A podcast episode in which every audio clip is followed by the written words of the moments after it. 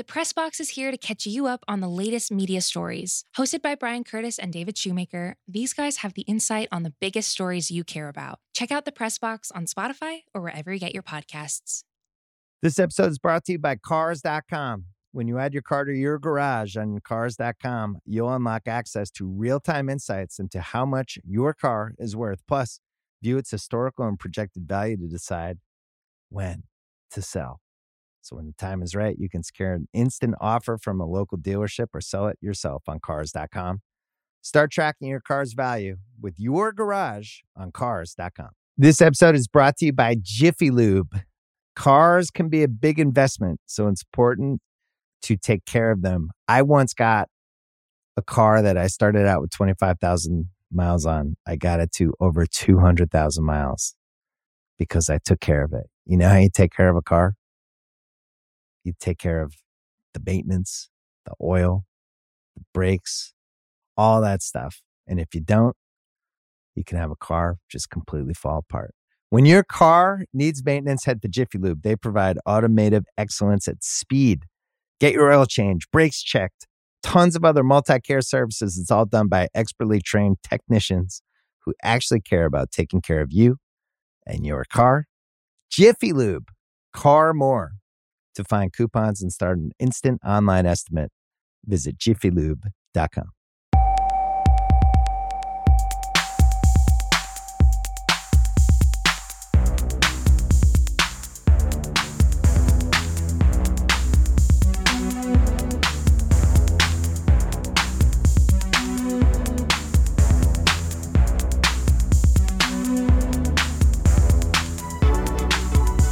Hello and welcome back to the Stadio podcast. I'm Musa Okwonga. I'm Ryan Hunn. Ryan, how are you doing? All right, thanks, man.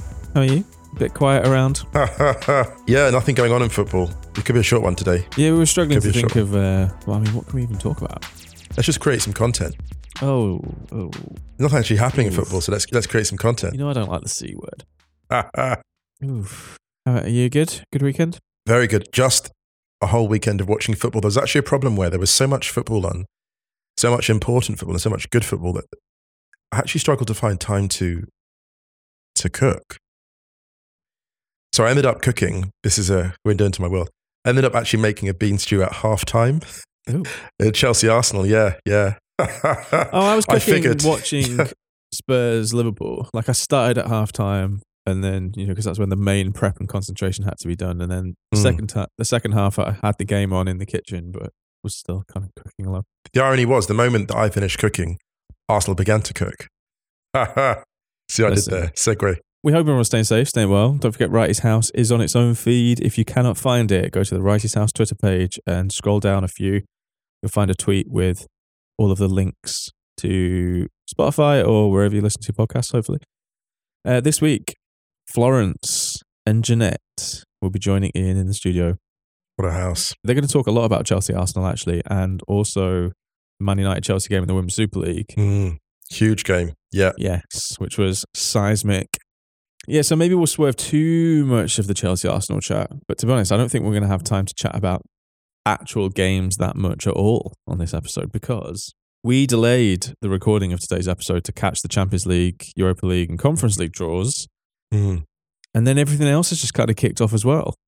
it has. So what we're going to do is we're going to talk about some stuff first, and then we'll we'll do a quick roundup of some games in the second half because there were there was El Gran Derby this weekend, Yes. Oh my God. which had one of the best equalizers I've ever seen.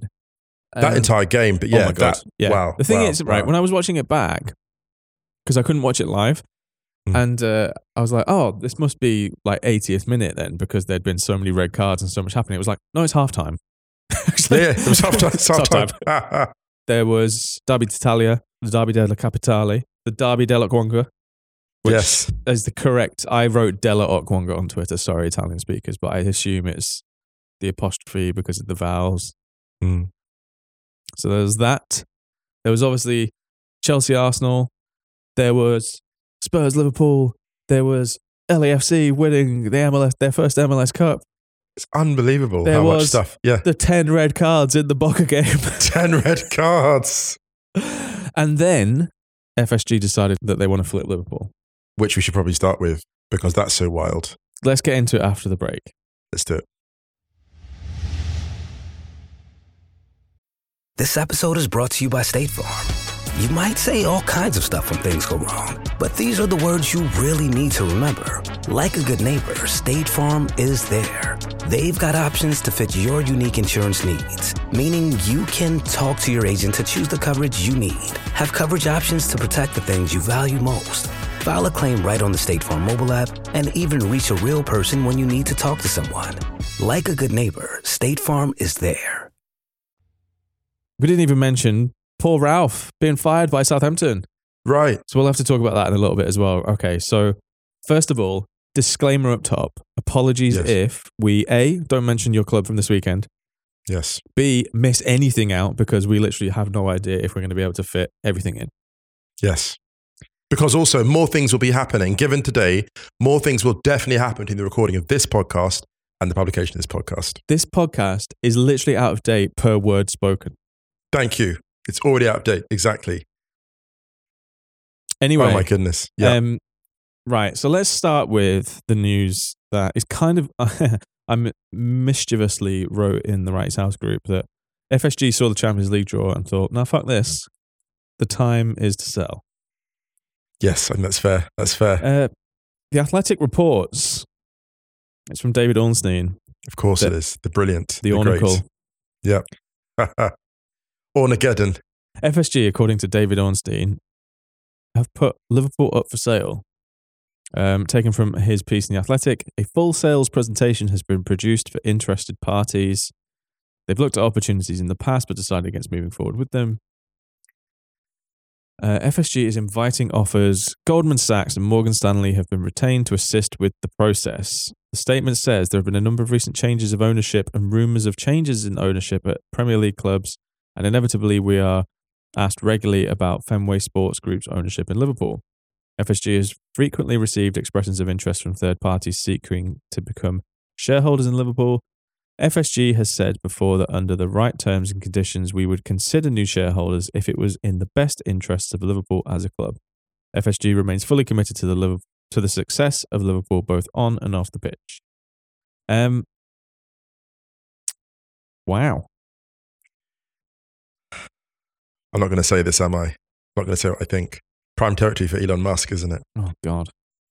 Look, here's the thing actually. The thing about, and the reason I'm only half joking, the reason I say this is Liverpool now are such a big club, they're actually in danger.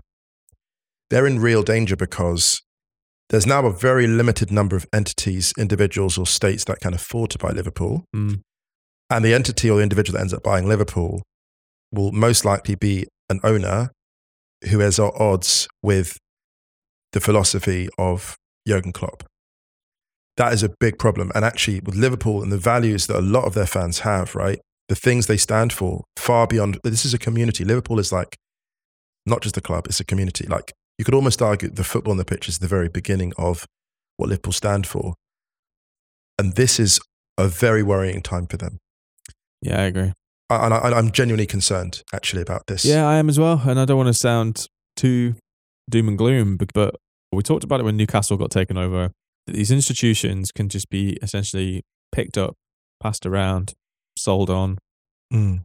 It just really concerns me because we know that lines were crossed with ownership of clubs long before. And Liverpool, you know, FSG are not, they're not angels. They were all in on the Super League. We know this much. And at the same time, if you look at how they've run, let's say, the Red Sox, there are ownerships where you have an ownership where you're like, you know what? Fundamentally, I can still kind of sleep at night supporting this team. And there are others where you're like, I'm really conflicted about this, slash, out the door. And I, I really worry about this. It's so interesting as well. This is the timing because it's a bad time for Liverpool to go on the market, not because Mm. their value's not high. Don't get me wrong, the value is high, but we've seen before, and Liverpool know this before, when you have a change in ownership, transition on and off the field at the same time is not a good look. Let's say a club like a Real Madrid on for sale. Real Madrid's squad right now is primed for sale because whoever takes over will have a two or three year period of grace when they keep winning despite what's happening executive level. We saw that with Barca. The squad was so well developed from La Masia and the coaching and the structure that actually Barcelona was very resilient on the pitch. It's incredible looking back how resilient they were. The 2015 treble will go down given the level of executive dysfunction, you know, senior level, management level, it will go down as one of the great triumphs that Luis Enrique held that together while everything was going on above him. My concern for Liverpool is the transition on the pitch, Klopp, who's been there for a while, and the change in ownership. And I don't say I say this with with concern. The quality of the like, if you look at the Premier League middle class, like the results that came out of the weekend, like, you could argue the best games of the Premier League actually were in the kind of middle section of the table. There's a lot of clubs that are really making leaps quite quickly, and Liverpool having a transitional time on and off the field, that could push them into a spot in the league they're not ready for for the next two or three years. That is a worry of mine. I, I mean, I know that the there are realities in the game now which weren't there 30 odd years ago. Mm. You know, I'm not naive enough to pretend that everything can just be changed in an instant like that. But I do genuinely think that we've used this term a number of times on the podcast recently, but the horse has already bolted. It bolted years ago. Yes, yes. It's hard to know where it, what has to be done to bring clubs back into, what's the word? More of a sustainable, long term, quote unquote, Yeah. ownership. Because I do, I do genuinely think that there needs to be some change. Because people still laugh at the Bundesliga, right? Yeah. yeah, yeah. People, here's the thing: people will laugh at the Bundesliga if Bayern win the next ten league titles. But here's the thing: I can guarantee you the fans of Freiburg, Eintracht, Mm. Union are much happier with the way the Bundesliga is now, even with twenty in a row, than with what we have. It's still better, and I and I, I know that sounds like me being dramatic. I still think it's better. Yeah, I, I do. I think it's mean, better Fri- for example, they- you look at Freiburg; they would go to their first ever cup final last season, and they they've Yeah. gone straight through the Europa Europa League group stages. They finish top of their groups. They don't even have to. They don't even have to play any of the the teams coming into the the tournament from the Champions League. Man United Right. do. Man United, Right. one of the richest clubs in the world, well, now overtaken by Manchester City because of their quote unquote unbelievable commercial in, income. And also because a country is richer than any football club. Well, thank you. not, not, I not mean, any, not any, not any country, wanna- but you know, Like this isn't because countries. this isn't because Liverpool are more or less important than any other football club. We've talked about this before with with club ownership. People know our thoughts on this. It's probably completely pointless uh, us even raising this as a as a possibility because it's I just don't know when it's going to happen or if it will Mm. ever happen. Something needs to change because uh, I don't know. I don't know whether we're just going off on a tangent for a topic no, we're not. doesn't We're not. need it. No, this is this, no. that- This is absolutely what it's about. It's absolutely like, what it's about. I'm just really sick of seeing clubs being passed around. Hmm. Institutions, great institutions, regardless and- regardless of the size, whether you've got a, a weekly attendance of 50, 500 or whatever, 50,000, Yeah. you're an institution that provides joy to a community. Yeah. I mean, a lot of suffering in the case of some of us, cl- some of our clubs, but still, no, the, no, joking aside, like this conversation about institutions and, and how they're worth preserving is a really big one. And any Liverpool fan that is feeling anxiety at this point, you know, you, you have my sympathy. You have my sympathy. Uh, so we'll keep an eye on uh, who comes in. Yeah. As and when stuff happens in, in, in the Liverpool case. Um, very quickly, let's talk about Ralph Hasenhüttl because he's he is no longer Southampton manager, and we'll be brief on this because with everything else that's going on, Yeah. I think it was probably coming. We've always been quite big fans of Ralph Hasenhüttl, and we we, we watched a lot of him in Germany before. It's a curious one with Ralph because I don't actually think his stock is any lower. Yeah. And I saw an interesting thing that Neef, uh, Neef York. Oh, it's funny. I was, I was just, I was just bringing yeah, that up. but That's it's really so funny because I think Neef, great. Neef is a Southampton fan. and Actually, he completely like echoed what I was thinking about it in the sense that he said that Ralph is probably the a good, uh, like the right manager, but at the wrong time for the club. If he if he'd Yeah. only joined within the last year or so with the new model and new ownership and new structure, it would have been really really good. And that's right. Neve summed up perfect. It's funny because you were saying that and I was bringing it up. Mm, Yeah, the, the financial restraints and bad results have clearly jaded him, wrote Neef. I think that's right. You know, he was tasked to bring, keep us in the Premier League during a tough period for Saints. There was limbo with the owner. We need to sell to buy, and we couldn't spend more than 50 million pounds on a player when other clubs around us were spending double, triple that. It was understated how tough a job it was. Absolutely right. It was exhausting. There was one time we covered um, a Saints game on Stadio, and I was, I think I looked, we both looked at the lineup, and I was like, this is no disrespect to the players. It was more about the investment. In terms of the investment, this was not a Premier League side Yeah. that he was putting out there. It really was not. And so people would mock some of the catastrophic results they would have. But part of me was thinking, yeah, but some of those in the context of the tiredness of the squad and the quality, it's about par. Mhm. Every now and again, a team like that is going to get thrashed. Yeah. Because it doesn't have the depth. You saw it with Union. You saw it with Union against Leverkusen the weekend. Like Union have been playing great football, but the intensity is so much, and the squad is a bit older, as Jasmine Baba pointed out, and it's quite thin at certain points. That Yeah. when it's put under that pressure, it's going to snap now and again. Yep. So much respect to um, Hasenhüttl, an outstanding coach, and everyone that knows, everyone that knows his work, everyone that knows a bit about the coaching that went to that will, will abide by that. Good luck to Southampton, and it's one of those ones where it's a relationship that had run its course. Mm. But I, I think I don't look badly on Southampton for making this move either. I think it's one of those ones with I think almost both of them emerge kind of with credit. I don't think any less of Southampton for making this move. Mm. And if anything, I've got slightly more respect for him, actually. So yeah, all to the good. Do we need to go on to the Champions League next? Is that what we're doing? I think we do. We need to do it. Do you know what I feel like today? I feel like the first time you see the multiverse. Very disorientating, isn't it? it is. It It is. is, right? It is. It is. It is. Do you feel that too when when a lot of stuff happens at once? Like, it's so funny you draw this comparison actually because there is a scene in it's so weird you should say that ryan because just before i was signing the podcast and i saw this news going on today it's like actually the scene at the very final um, episode of the loki series when he who remains says every all the reality just went everything explodes well, yeah. Do And you know what? Honestly, it's, that's exactly the moment i was thinking of it's so funny you should mention this but I actually, so I actually fun. feel like the bit where I'm like, I feel we're we're long into the phase of football where we're like, I don't know what happens next. the past the threshold. Do you know what's so weird is, isn't it? Isn't it so funny how, you know how like politically we're in really like chaotic times. Like we've had Mhm. all those prime ministers in the UK so recently, and and it's so interesting how football just mirrors that chaos completely. Yep. Like there are so many things in football that have happened in the last few years. That like a lot of things always happen in football, but it feels like the last three to four years it's been accelerated. I mean, look at the Super League, for example, right? Mhm. We might see that again. It's almost Yeah. like football is is like deteriorating or changing at an exponential speed. Dude, listen, Um, it's like I said on the last audio. When I floated a hypothetical tongue in cheek run for the UEFA presidency, which I would immediately turn into an autocratic regime, Yes. and everyone listening would be like, hey, that's actually better than what we've got. You know, shit is bad. Do you know what's so scary? How quickly you normalized extremism because we got almost no pushback on that. We got zero pushback. But do you know what could have happened though? No one listens to the end of the podcast.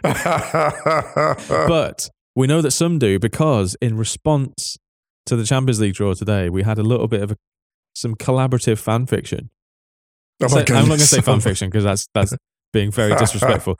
Collaborative listener.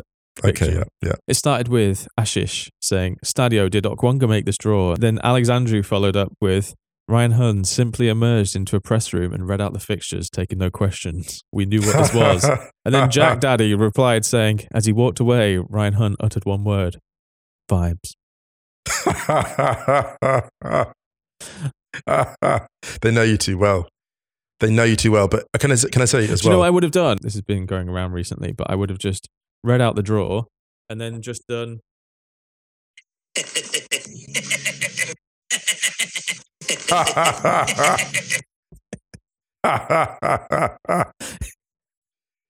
These draws, though, to be fair, I can see why everyone's excited. we read them out? Yeah, let's read them out. So the Champions League first and the Europa League.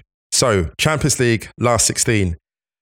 RB Leipzig v Manchester City, Club Bruges against Benfica, Liverpool against Real Madrid, AC Milan against Tottenham, Eintracht Frankfurt against Napoli, Borussia Dortmund against Chelsea, Inter Milan against Porto, and Paris Saint-Germain against Bayern Munich. We got a load of our chaos draws. These are We got the Inter Porto one. You can go for the food, Musa. spectacular. The food, I oh really, my I really like these draws. I um, I think they're amazing. you know that little gif of Klopp looking down and then popping up, smiling. That's what I put. That's, what I put. I put it on Twitter. I was just like, "This is me watching the draws. These are great. Like I think they're great. Yeah, there are some ties that we've seen before, but there are some interesting repeat ties. Like Liverpool, Real Madrid is an interesting one because that means that we know But that one this- of them aren't going to go. this go early and this early in the competition. And I'm actually really Damn. pleased that Brugge and Benfica met each other because I mean it's unfortunate for those individually, but I, it would be really good to see one of those go through. Yes, love it. Um, I mean, AC Milan Spurs a revisit of you know we're going to get Joe Jordan rocking up again, looking for Gattuso. It's actually like elsewhere. Do you know? I'd love You it know? if they got them. Do you know? I'd love a really smart TV company would pay them all expenses, get a box for them, and just have them like have a meal and get them do like a promo pre-match because they're probably mates by now. Like Yeah, the thing that actually really bonds because they're not they're not in the intensity of it, No, and it probably bonds them quite well. I'd get them in. I'd ask them both to do it. yeah, do it. Stick them in some balcony lights and Yeah, like, we talked about them before, but it's another Statler and Waldorf. That is actually not a bad draw for Spurs, to be honest. I don't think it's a bad draw either. Although I think over two legs, I think it's a, a bit tight to call. But I also, agree, but also, actually it's a- it's we, more- we, yeah. we mentioned this before, but I think uh, with previous t- draws, but how these sides are going to look come February is anyone's guess. That's a great shout. It's a great shout. You know, Eintracht Napoli in the. I think this is the tie of the round. for football and for chaos and for fan bases. I mean, I would have loved them both to have avoided each other and gone through. Yeah, that was my slight feeling. Yeah. We should try and go to the Frankfurt leg. Actually, we should try and go to both. Do you reckon we could get in? Listen, do you know what? UEFA, I'm going to make you a deal. UEFA, get us to both, and I promise I will never make a run for president. oh, I'd love to. I'd so love to go to Eintracht uh, Napoli. We should try and I'd go, man. so much. Yeah, we'll try. Let's we'll do try, it. Uh, we'll try. Borussia Dortmund against Chelsea. I love this draw as well. My God, yeah, so good. Uh, we talked about Inter The, Pul- which the I love. derby. Yeah, the Pulisic Pulisic derby. derby. and the Aubameyang derby, I suppose, as well. Yeah, Inter Porto, we mentioned. Uh, I love that draw. Porto are loving that as well. I can tell you that. Porto will really fancy themselves, and they should fancy themselves. To be honest, though, I think apart from maybe like the absolute favourites, I don't think Porto should be scared of anyone in this. No, no, no. I couldn't even tell you who the absolute favourites are. Maybe City. Here's the funny thing, though. City are the tournament favourites, and at the same time, Leipzig are a horrible proposition because the way they're counter-attacking. If Timo Werner's back, if he's fit and Mm. he's got some, he's off, He's he's gonna missing the World Cup. which is a real shame. Yeah, but if Werner's fit in February in a knockout, the way that Leipzig have been counter-attacking, it's actually there. there, are, put it this way: there, there are certain teams you'd rather play in terms of like skill sets and matchups, and the way that Leipzig are countering, they could be quite dangerous. I think. I think it's pretty tough to predict who will go. I mean, we didn't even mention the last one. PSG gets Bayern. Well, no, I, look- can I tell you about? Can I before we go to PSG Bayern very quickly? Liverpool Real Madrid is really interesting because you have a desperate Liverpool. You have a desperate Liverpool, and this might be their only chance of getting back into the Champions League because the challenges, the transition, mental, all the challenges they've had. Right? If Liverpool are like, let's say, seventh around the time of this, they haven't had that kind of moment. Everyone's expecting Liverpool to like pick up a load of points. Mm. What that doesn't happen? What if they're in February? That hasn't happened yet, and it's like, do you know what, guys? We've got to go all in for this. That is a Liverpool that no team in the tournament wants to face, and that is probably what Real Madrid will get a taste of. So that is They get all that that is is like extremely back fit. Liverpool it's then. extremely it's extremely intriguing. And also the funny thing is, he looks like Mo Salah, right? Mo Salah, not going to the World Cup, started scoring again, had some indifferent form, but has still scored a load of goals. This is the wild thing. Mo Salah is like not playing his best, right? And he's still like getting really important goals for Liverpool. So now you're going to have that hunger. Mm. That that Liverpool, it's so weird, but they could be the scorpion in the sock, actually. for Madrid. Did- Shout out to Colin Miller. Colin Miller wrote a tweet saying, "With Jurgen Klopp as manager, Liverpool have exclusively been knocked out of the Champions League by clubs from Madrid. The one season they didn't play a club from Madrid, they won the Champions League in Madrid. that is incredible. I love Colin. Thank you, Colin. Wild. I that's what this. I love this tie. I just love how. Do you know I love this Champions League draw? They always say that in certain movies you have to save like the big moments for the end. But if you watch like, for example, I just watched a talk of multiverses, uh, everything everywhere all at once. Oh, That film- yet. Was it good? That All I'll say is that film puts incredible moments near the beginning. And that is the sign of confident storytelling, right? The confident storytellers aren't afraid to have the big moments early on because they're like, other better stuff is going to come later. And this Champions League draw is like, it's confident storytelling. And again, why are we getting rid of this? Why are we changing this format? well- we didn't even talk PSG Bayern. no, I mean we didn't, but I think again it just depends. Well, actually, on the Bayern thing, because we'll probably swerve most of the Bundesliga stuff from this week. But um, Alphonso Davies limped off with a hamstring strain on the weekend, which Mm. is really worrying for for Canada ahead of the World Cup. Although I think he will probably just be okay. Mm. That came in Bayern's three two win over Hertha at the Olympiastadion. And as we mentioned, Union losing this weekend, they lost 5 0 to Leverkusen. That means that Bayern are now top of the league by a point from Freiburg. Union are third. Dortmund are fourth. Dortmund also won on the weekend. Freiburg are second in the Bundesliga. In November. Incredible, incredible, incredible. Union. Listen, Union, it's incredible you're there. It's incredible, Freiburg, that you're there. Yep. It's unbelievable. There's a good round of games this weekend as well. And also, we've got an Englische Woche in the Bundesliga this week. So we'll touch on some midweek games on Thursday Stadio. Uh, but Gladbach, Dortmund, Friday night this week. Tasty. Oof. Anyway, Do you want to read out the Europa League draw? yes, Europa League draw. Here we Oh go. Oh. So this is for the playoff draw. So teams that finish second in the group against the teams parachuting in from the Champions League, and we have Barcelona against Manchester United, Juventus against Nantes, Sporting against Midtjylland, Shakhtar against Rennes, Ajax against Union. It's incredible. Incredible. Union are in a Europa League knockout game against fucking Ajax. Can I? I don't want to sound. to um, that actually. Can I? Can I say this? I don't want to sound stereotypical. The beer consumption. Ugh. And do you know what's going to be great? the Ev- All the halftime fans are going to get on really well. Oh yeah, the halftime food. There's going to be We already have- that game, by the way. We already have people in the chat. There's. I don't want to shame people. One of my friends in the group is already trying to bribe people to help them get a ticket for the uh, the Union game. Incredible. It's going to be unbelievable. Yeah, Um, Bayer Leverkusen against Monaco. that's spicy. Sevilla PSV. Oh my god. Yes. Yes. Uh, yes. Salzburg Roma. So, classy. That's the classiest tie for sure. Go to that in black tie.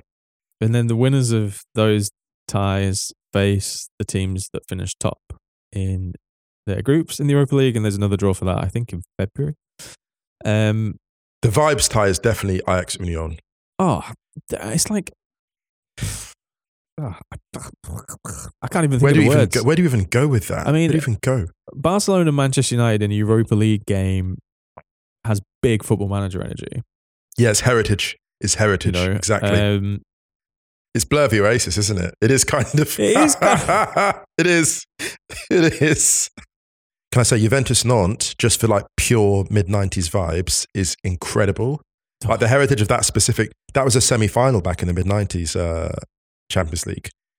And Yeah, just the was. heritage of that tie is unbelievable. That's going to be great.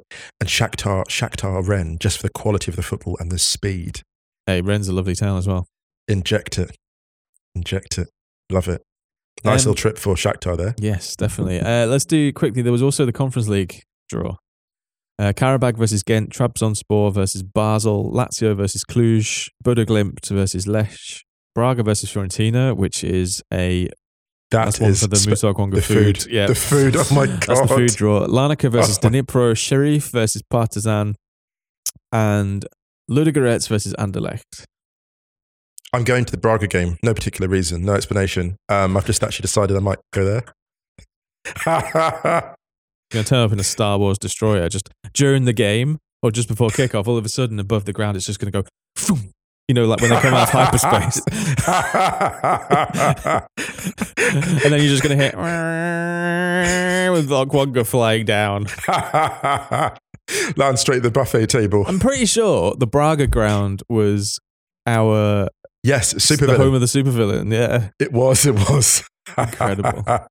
Um, right. So that is, those are the draws for the men's European knockout so far. And uh, they're bloody great. All right. Should we So take a quick break and then try and talk about some football? Let's do that. Let's do that.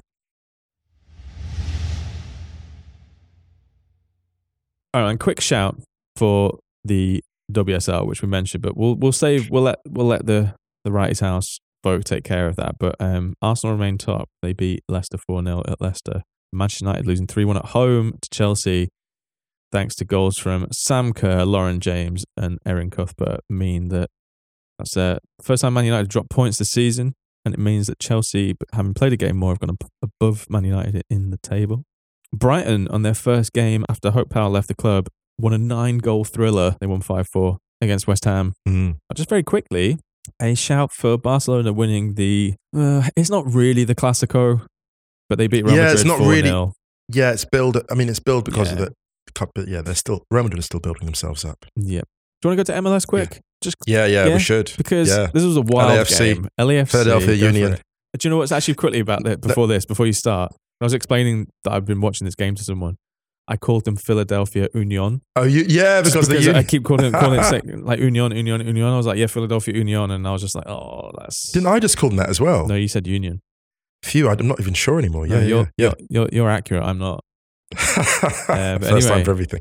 Three all in normal time. No, three all in extra time. Well, Two ex- all in extra normal time, time. yeah. Two normal time, and then three all uh, in extra time. Philadelphia taking the lead. LAFC had a player sent off, and then in the very closing moments of extra time, and there was like nine or ten minutes added in extra time. Gareth Bale pops up with a header, and Gareth Bale's been benched for like what much of the, much of the playoffs. Yeah. Pops up with an outstanding late header, and then LAFC take it on penalties, and just an incredible catharsis for LAFC for Bale, and it's wild, isn't it? Because you know we always joke about how like elite teams don't need elite forwards until the knockout stages, until the quarters, the semis. For example, we always say like, oh no, does Erling Haaland need to be at City? Not yet. They don't need him yet. They need him in the quarters onwards. Although they have needed him already. They needed him at the weekend.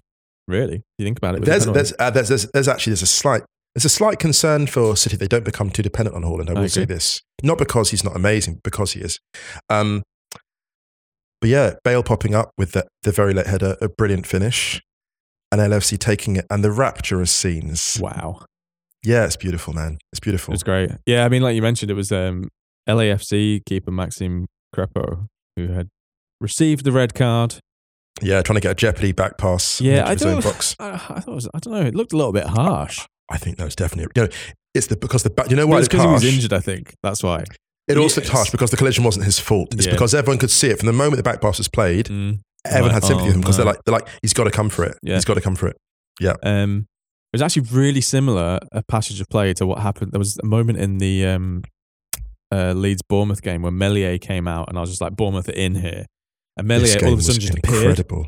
and uh, it was actually really really similar, except there was a good like, here's what could happen, and here's what could also happen, depending on. Can I actually apologise to the Premier League mid-table because all the spectacular footballers have played. We haven't got time to cover it. No, But no, no. Leeds, I'm going to talk about it. Don't worry. oh, thank goodness. like- okay, good, good, good. Spurs and Liverpool, Chelsea, Arsenal. Right. They can wait until Right. the end. Brighton Like, Wolves. yeah, yeah. Oh my god. Um, LAFC's first MLS Cup. Uh, we know we know a couple of people who are season ticket holders there, and uh, very, yeah, very must be hyped. So hyped. Yeah. One more thing about this game. Had a moment of realization. Cristian Tello has become the latest victim of Walcott's law. Oh, like he's like really young and all of a sudden he's old. Cristian Tello is 31. No, you're joking. He's not. That's a lie. Right. He's 29 at least. He, uh, and he- must be 29, 28. Cristian Tello is 31. How on earth has that happened? That's wild. Yeah, Cristian Tello, the latest victim of Walcott's law. Oh my goodness. Oh, oh well. well, Congrats listen, at to- least, at least he's happy and he's winning. Yes. Congrats Yeah, to yeah. Uh, let's go to Italy quickly. Yes. Oh my goodness. I think Napoli Atalanta has to be discussed first. All right, go for it. Napoli Atalanta the weekend. Atalanta came out and flew out the blocks. We know that Napoli fly out the blocks. That's the thing. Atalanta took them at their own game and raised it. They're Mhm. the only team that could do that. There was a bit like, you know how Poch's Spurs are the only team that could play like, like Pep City in the early stages. Atalanta just flew out. Napoli were visibly taken aback by this. Um, Atalanta take the lead. No uh, Kvaratskhelia. Instead, you have Elmas, uh, Elmas on the flank. And you could see that after like Napoli realized what was happening, how they're coming at them, they ground their way back into the game. And a, another superlative performance from, spectacular performance from Victor Osimhen. Yeah. He was outstanding. Got the equalizer, assisted the winner. And by the end of the game, Napoli had asserted themselves again. And the thing that makes them so great, I think, as a team is they have won games every different type of way this year. Mm. They've steamrolled from the start, they've taken the lead and then just controlled play, or they've ground back against elite opposition. It's been so impressive. I was really impressed with them this game because they they clearly missed Kvaratskhelia from the beginning. yes, yes, yes. Atalanta really took took advantage of that. And shouts to Ademola Lookman as well, who's who's having a nice old time at Atalanta this season. Uh, It's great, He yeah. he put the penalty away. I just think at the moment Napoli are passing a load of checkpoints that they haven't passed in recent years. Right. Can I say this in the best possible way? Last season, even though Napoli were going for it, it felt like a romantic title challenge. Mm. and that's not to be a cynic, cynic about romance, but romantic in the sense that like, oh, here's a dream, but it might die. This doesn't feel romantic. This feels like the real deal. This feels like it could be the, the real love affair, actually. Dude, can you imagine if they win the league this year? That means that Serie A in the last three years would have had Inter, Milan, and Napoli as the as the title winners. I love it. It's getting all mid 80s in here. Oh, retro, the best to- kind of retro. Yeah. to relocate. My goodness. Oh, yeah. Don't tempt me. But don't tempt me with a good time. Derby d'Italia, Juve beating Inter 2 0. And oh my God. Adrien Rabiot's goal in this game, the first goal, was so good. Kostic coming up big. Hey, we were we were we were worried about Kostic. We were like, oh, I wonder if he misses Eintracht, and then he just Did pops up. He was doing he was causing havoc down that left hand side. He really was. Yeah. But oh my god, what the hell we were into doing? They should have been what two 0 up before Juve really even Yeah. had a sniff. Yeah. missed a couple of unbelievable chances. Like Tara Martinez had one, Dzeko had another in that first half. They definitely should have been two 0 I wonder if Inter have been slightly blindsided by the quality of some of the other teams. You know how you look at the Premier League and then there's a couple of teams where you're like, I wonder if you didn't expect the opposition to be as good as this. I'm not saying Inter were complacent. I'm just saying the sharp improvement in like three or four teams in Serie A might have caught them on the hop. But yeah, I just think Juve punished Inter for being wasteful. And Yeah, that's right. That's you know right. what? It's it's like it's a massive win for Juve because that's like they've really turned they've really started to turn stuff around in the league actually. They have Uh, yeah, four straight yeah. wins in the league. And admittedly, they will probably you'd probably say they're against teams that they should be beating. You know, maybe Mm. they, they beat Torino in the derby, they beat Empoli 4 0, they beat Lecce away. And they and then this is probably the first win in a while where you're kind of like Yeah, this is a big win for them. Yeah. you know, because if you think against the uh, in quote unquote big games this year, um, I mean, they lost to Roma at home. They the Champions League was a mess. We've talked about this, but apart from trash- a that, trash they- you know, maybe you know they lost to they lost to Milan, so it's the first big game that they've come through this season.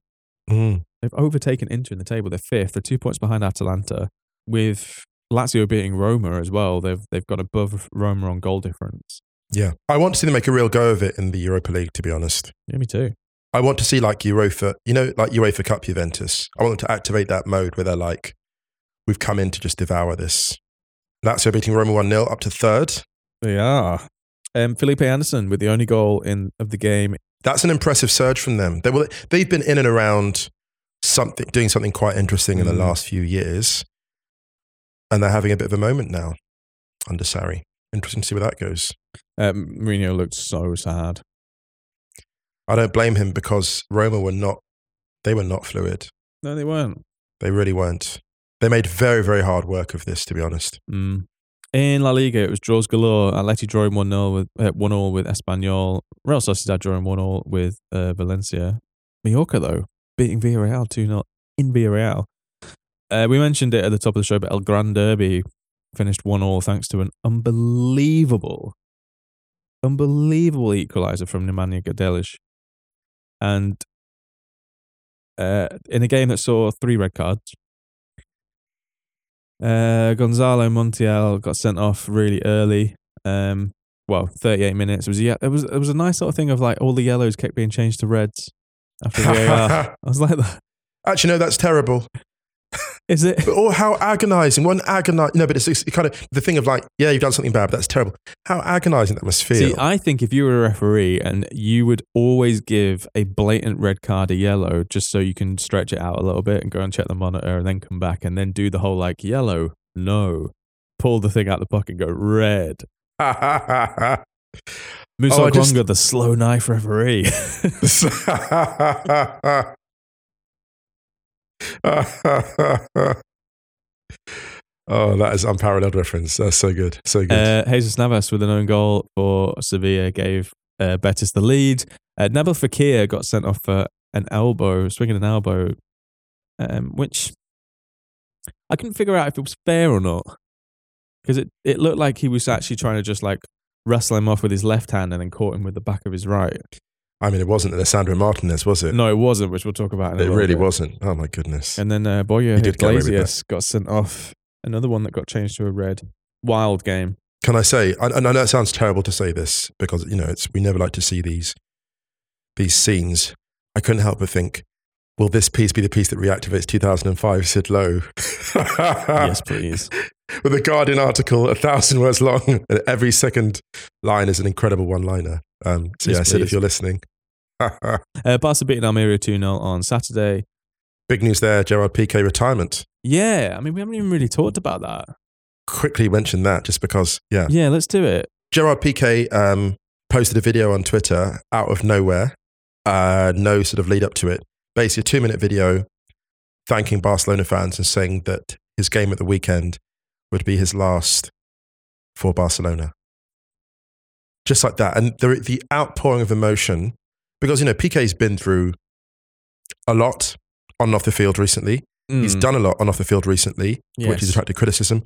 Commercially, personally, I mean, the personal stuff's none of my business. The commercial stuff, you know, um, some of his business ties, um, move's been questionable. On the field, he's been in physical decline. Well, that happens to everyone in the Barca team. And now the only one left is, is Sergio Busquets, and he's on his way out, I think, physically. But as a footballer, there was a real outpouring because of what he contributed. It was incredible because it had like video footage of him from like a kid Mm, dreaming of playing for Barca, and then him growing older and going, can I imagine? Can you imagine if I told that child that he would have won everything in football, which he quite literally has? He has won everything at local, domestic, regional, national, international, intercontinental, supranational, global, intergalactic level. He's done everything, and he will go down in history as one of the greatest centre backs that football has ever produced. ever. Ever produced. Yeah. Ever. It's the closest, yeah, the closest thing, you know, that there's a lot of jokes about Beckenbauer, you know, like Gerard Piqué and Beckenbauer and like different types of game now. But the thing that Gerard Piqué did that he did not get enough credit for was there were many times at Barcelona where there would be 30 yards between him and his goalkeeper and another 15 yards between him and Sergio Busquets. And everybody else pretty much was in the opposition half. And you basically had Gerard Piqué and Busquets patrolling like a third of the pitch routinely. And he did that for years, even post his peak, his physical peak. Incredible. There's one other scene in the video where you have him looking towards the director's box and going, I promise I'll be back, which obviously was some kind of political allusion to like running for office. Not exactly an Easter egg, not exactly a dog whistle as a kind of a full on bullhorn. Piqué will be running for some form of presidency or directorship. But that aside, just a pause to acknowledge his contribution as a spectacular member of the greatest club side I have ever seen and probably will ever see. I think I've said it numerous times before. There, there are certain things in football that I love more than anything. It's, it's not necessarily even the keeper up for a corner. It's the keeper running back from going up for a corner. yes, yes. But Gerard Piqué inexplicably appearing as the furthest man forward in an attack when there hasn't been a set piece or a corner or anything that he had to go up for. And it's like the 17th minute of the game and it's nil nil. And all of a sudden, it's like someone has made, has just pressed the make a run button on FIFA. yeah, And yeah. it's just a straight line. Like Gerard Piqué has just uttered whatever the Catalan is for cover me. Yes. And he's just gone. It was never, ever not funny when that happened. it's one of the best things in football. It was one of the It's best on- yeah. things, genuinely. And I'm going to miss that a lot. I mean, I've missed it. It's been happening a lot less over the last couple of years, but it still happens. But I'm going to miss that. My one regret with Piqué now that he's retired is it will never see him, Toni Rüdiger, and David Luiz in a back three. No. Because Or maybe we'll do it for like one of these World 11 things. Someone, if they ever, they will never give want- us the I keys want- I to Chaos say, 11. Next soccer aid, I want Wenger coaching that side. if they ever allow us to like make the most chaotic, because really, can you imagine those three? Uh, Just the dressing room chat alone. Anyway. yeah, man. Eboué at right back. Oh my God, yes. Drink it in. I loved him at right back. Me I'm too. I love him. I, love Emmanuel loved him. I Eboué. loved him. Anyway, um, enjoy retirement, Gerard Piqué. Yeah, it's and well earned. uh, we look forward to covering your Barcelona presidential race in a few years. yes. Um, shall we go to the Premier League? yes, Do we let's do it. wrap on the Premier League? We should, yeah, Let's we should. do it. Let's do a, Let's let's, do do, a few minutes. Like, all right, we need to big up. Let's be fast. I yeah. think the game of the weekend was Leeds against Bournemouth. Without question. An unbelievable seven goal thriller uh, with an unbelievable finish where the, the the amazing thing about Crysencio Summerville's winner was that he did a cat. He got taken out. He did a full like. It was incredible. Who was his mate running alongside him who he took out, who got taken out as well? Oh, I love it that. was incredible. love that. Do you know it's incredible because I saw people going, "Oh, Marsh, Marsh is toast, Marsh is cooked," and they came back like this. dude. And you know what? They kind of deserved it. I think that Bournemouth started really, really, really well. But remember, Leeds Yeah. were 1 0 up in three minutes with a penalty from Rodrigo. But Bournemouth just, there's some of the football that Bournemouth played in that first half was absolutely So good. unbelievable. So Like, good. it was such a fun game to watch, especially as a neutral. I, I, I, I feel so sorry for any for a fan of either club who was watching that game because it would have been horrible. I don't feel sorry for them. Do you know why? Because the post-match chat must have been spontaneously amazing. How many Leeds and Bournemouth fans made lasting friendships after this game? When you come out of the ground and the vibe is so good, you're like, we're gutted to lose that, but Yeah. my goodness, we saw something. There are people in this world who have season tickets to watch Leeds every week. this is a, this is an this is an honor. Do you know what? Do you know what I say to all those yeah. people? You lot ain't right. You're not right. You're not right. How do you do it? I don't know how you, You do must it. have you must have two hearts. How do you do it? I don't know how you do it. I don't know how you do it. Anyway, um, do you know what though? It was a What great, game. it was a great win for Leeds, especially off the back of last weekend against Liverpool. and the goals in this game. They're were up to twelfth. You know, there was some unbelievable. this is the thing. Like, I we, I we needed a two and a half hour podcast today to Yeah. literally. They should release on a DVD. It's Oh unbelievable. my god! Go and watch Leeds Bournemouth back. If those who haven't seen the highlights, are unbelievable. Oh. Speaking of capitalising on good performances last weekend, Brighton beating Wolves three two at Molineux. Uh, it Mm. looks like Lop- Julen Lopetegui is going to take over, which I am quite surprised about. I think we said on Stadio that we'd be surprised if he did do it. I love it. I love it as an appointment. I love it so much. I'm hyped. Shout out to De Zerbi and Brighton again, who were brilliant. Some of the again, some of the football that Brighton played. that- Mitoma is cooking. They are starting games Ah. at, at like a million miles an hour. Honestly, yeah, Mitoma was, although he did go in my bad books really, what's this for for? a very, like, poss- possibly the most overly aggressive suggestion of a card to an opposition player that I've ever seen. That's Like- a big shot. The most aggressive? Yeah, really? it, dude. It went on for like you know when uh you know when you see like two diplomats shake hands and it's some one of them just keeps it going for a bit too long.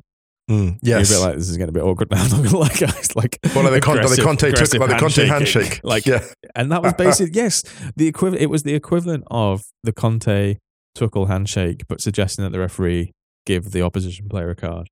Very aggressive.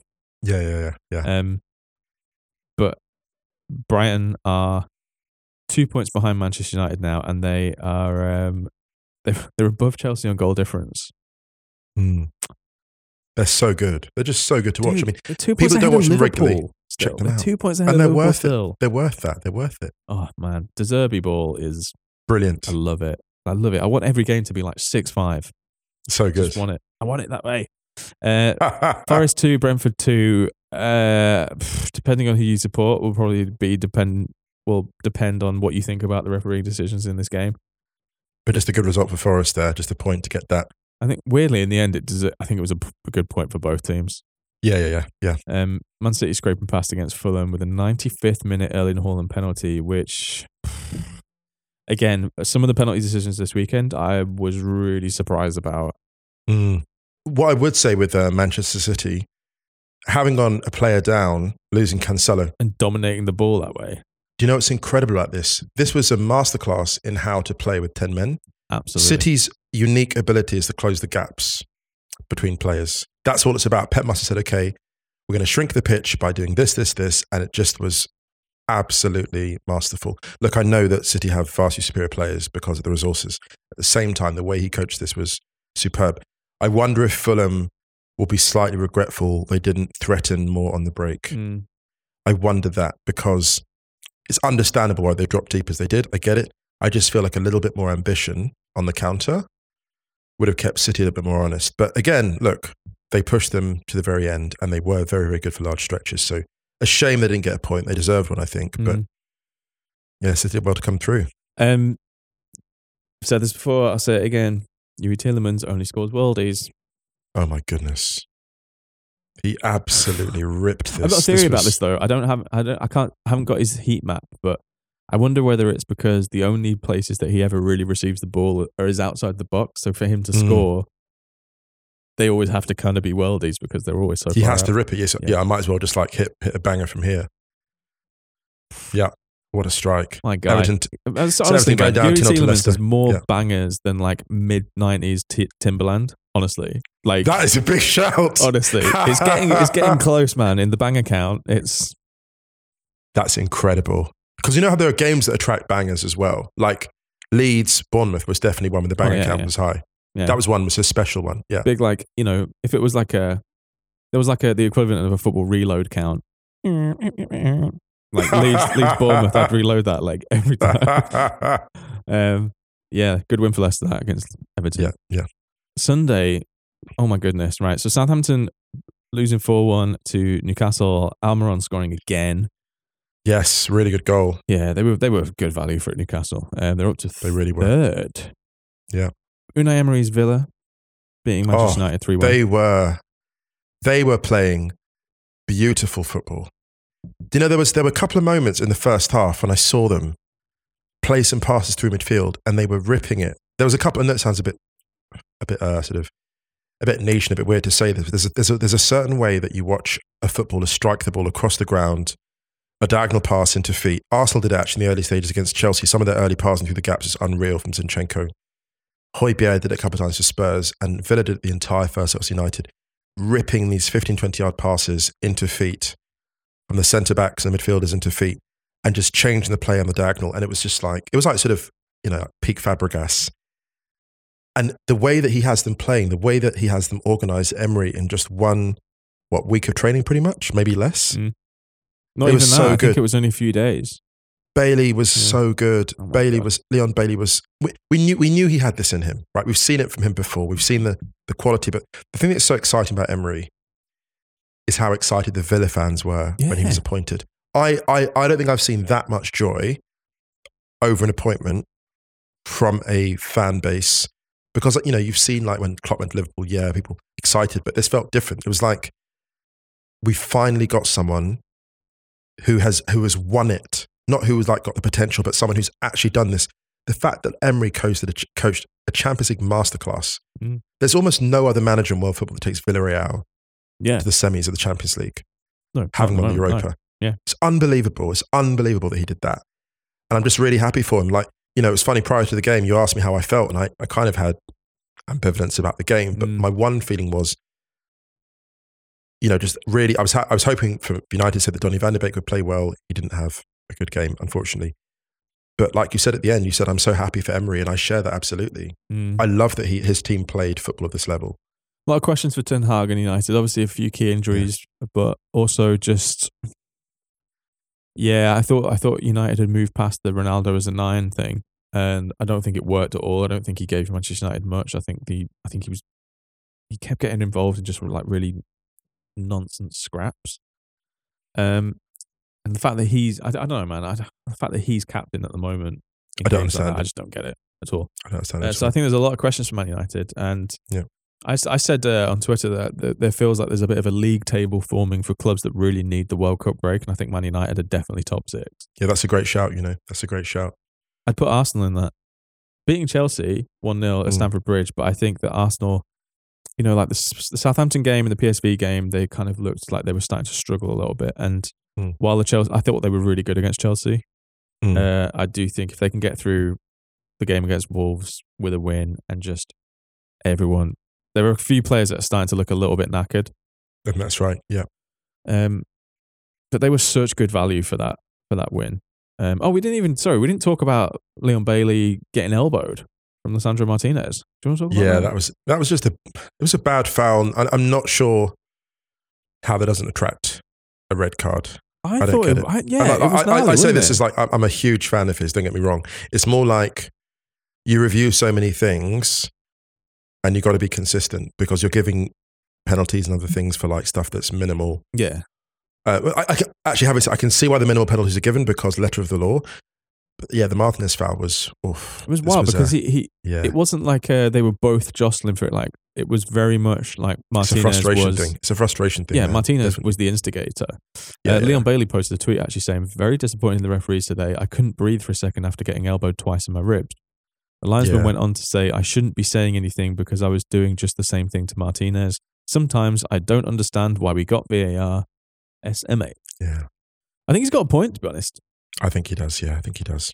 But yeah, uh, Arsenal, Chelsea. Um, Again, this is the kind of game that Ch- this is the kind of game that Arsenal didn't win in terms of the type of game, in terms of the pivotal. You know, when like Arsenal went behind a team in the league, uh, had to make up points. I mean, in that context, like when they had to like make up points because the moment they got this opportunity, it was like, oh, can they do it? And to be fair to Chelsea as well, you're missing a fully fit Kovacic and Kante. You're missing Chilwell and Reece James. So the way they were then playing, they were forced into this defensive crouch. And the, the sad thing for them is, again, you've got the centre backs of like Azpilicueta and Thiago Silva, mm, and Mendy's almost certain on the ball. You can't afford to play a high line. No. So Potter was thinking, my options are actually. It's strange to think that a team with a lot of resources is limited, but Chelsea were limited in terms of what they could do, and they kind of had to invite Arsenal to beat them and then hit them on the break. mm. The one criticism of Chelsea I would say is they weren't maybe imaginative enough on the counter. No, there was that one period, what was it? About, 35 to 40 minutes, no, 30 to 40 minutes in. Yeah, They kind of had Arsenal, not on the ropes, but Arsenal looked like they couldn't really get out as much. But apart from that, I just thought Arsenal just controlled the game. yeah. I thought Ben White handled um, Kai Havertz really well as well. ben White, actually. honestly, is. I mean, first of all, I love him. I think he's he's Yeah. hilarious, like low key the funniest guy in the Arsenal squad at the moment. Did you Mm. see the celebration where he ran over and just dinks So the little fun. ball onto Ødegaard's head? So so funny. He's so cheeky. I love him. I love him. Um, he's just.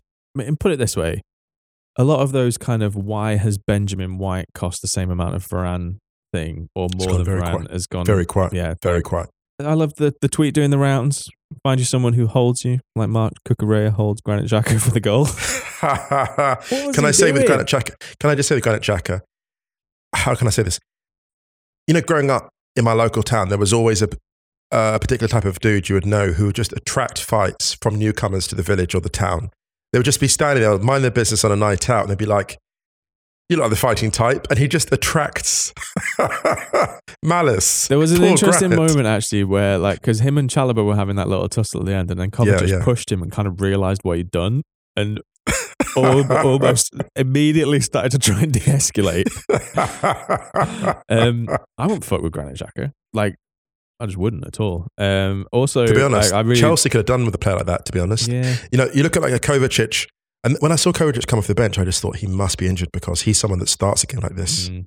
Um, I, I, think, he, yeah, a fully fit Kovacic should always start for Chelsea. yeah, we'll le- we'll let the Wrighty's House gang talk a little bit more about. Yeah. A quick shout for Palace beating West Ham in the last, pretty much the last kick of the game from Michael Olise, who gave one of the best post-match interviews I've ever seen. Yeah. Actually, there were some good ones this weekend. Granit Xhaka's like, it's fucking unbelievable. With Des, Des being very quickly like, sorry for the language, everyone. Uh, and then Olise being like, yeah, yeah, just gave me the ball and I scored. cool. Yeah, it was nice. Yeah, got great. Three wins in their last four for Palace, yeah, moving on along nicely, and Liverpool winning their first first le- uh, away league game for six months, that is a wild stat. beating Spurs two one at Tottenham Hotspur Stadium. Deserved. Darwin Nunez was very good in this game. He's still he's still trying a little bit too hard, I think, but you see his combination with Salah is is excellent. Finding him in great positions, and as a physical presence, he's excellent, and he's he stretches the play really, really well. He's a great chaos agent. Yeah, yeah, yeah. He's really, really good, really effective, and they deserve this win. If he's a bit better decision making and a bit more clinical in front of goal, and Nunez will be a real player. But where um, I think Spurs were a little bit unlucky not to have a penalty here. Again, going along with the theme of strange decisions from the weekend, I think Trent pushes over Ryan Sessegnon, Yeah, yeah, I agree with and I that. think it's a agree with that. penalty. And I I'm not really sure why it wasn't given. I think for the most part, he handled his flank pretty well, actually. Uh, Trent Alexander-Arnold. I just think the scrutiny is Yeah. is such a high. There's so much visibility on him now. Mm. People are paying so much more attention. So I wonder if we're overcompensating with our analysis. But yeah, I mean, he was. Um, I think mostly really quite good. He had a couple of wobbles. With except the except yeah, with the exception of the Sessegnon thing, I think he was mostly mostly pretty good. Uh, Spurs again doing their like not so great in the first half, great in the second half thing, and um, I just wonder. I mean, weirdly, to be honest, I actually think that they were pretty good in this game. Probably the best they played for a little while, Mm. and that's obviously without Son. They've been missing Son. They got Kulusevski came back on, which was so Instant key difference. for them. Yeah, he looked difference. he looked great straight away, and Kane's goal was lovely. So I think I think we said this before, like like maybe even last week when I mean to be honest, they they in that league table of people who need the World Cup, Spurs could do with it to get the people who aren't going fully back back up to speed. They could. If everyone's fit, and I think Spurs will be will be fine. Um, Yeah. I but the problem so. that you got this season though is Newcastle coming into that that Champions League race is going to, prove you know, it's it's like what the hell, another one. Yeah, and they're playing that the style they're playing is is absolutely sustainable Yeah, yeah. because the quality of the coaching means that you've got existing players in the squad stepping up. There's no reason why Liverpool, why why uh, Newcastle can't envisage a Europa League spot at the least because we're in a chaotic season. Oh, at the very We're- least. But we're in mean, a, we're in a chaotic season, and like they're not going to lose as many people as other clubs will. mm. Um, so yeah, I mean, Arsenal and Manchester City obviously have that game in hand against each other. But if you Mm. take Newcastle down, uh, Newcastle on 27 points, Palace are 10th on 19 points. So there's eight points separating 10th from third. Mm. There's a long way to go. There's over half the season left. And I, the I only think team I would that- say how yeah. that ends up, I have no idea. The only team that I would say should be a little bit disappointed and not taking advantage of this kind of the current chaos is, is actually West Ham. I'm slightly disappointed, not in them, but for them, because I feel like they've got the quality to do a bit more of what they have. And you know, this this feels like there's a year you're really going to go and make a big stride. It feels like this should be the year that they could do it. But yeah, I just think they've got a bit more than they're showing at the moment, and I hope they hope they click into gear. Do you think we got everything? I think we did. I think we did. If there's anything else, At Okwonga Then you know what? Okwonga Twitter. It won't be me because I won't be verified. So Ah. it might not even be me you're tweeting at. Anyway, let's roll. Don't forget to check Wrighty's House on Tuesday. Don't forget to check theringer.com forward slash soccer. Check Moose's piece with GQ. We tweeted it from the Stadio account as well. Uh, great piece, that, by the way, dude. Oh, thanks, man. Thanks. We'll be back on Thursday. Also, don't forget to check the Stadio Actress playlist on Spotify. We're playing out a Frank Hutton, wonderful old soul tune called Old Man Me. Anything you want to add, Moose Okwonga? I'm the old man me on this podcast, I tell you that. So, nothing further. Much love, everyone. We'll see you Thursday. See you then. singing I've been lost in a storm. I've been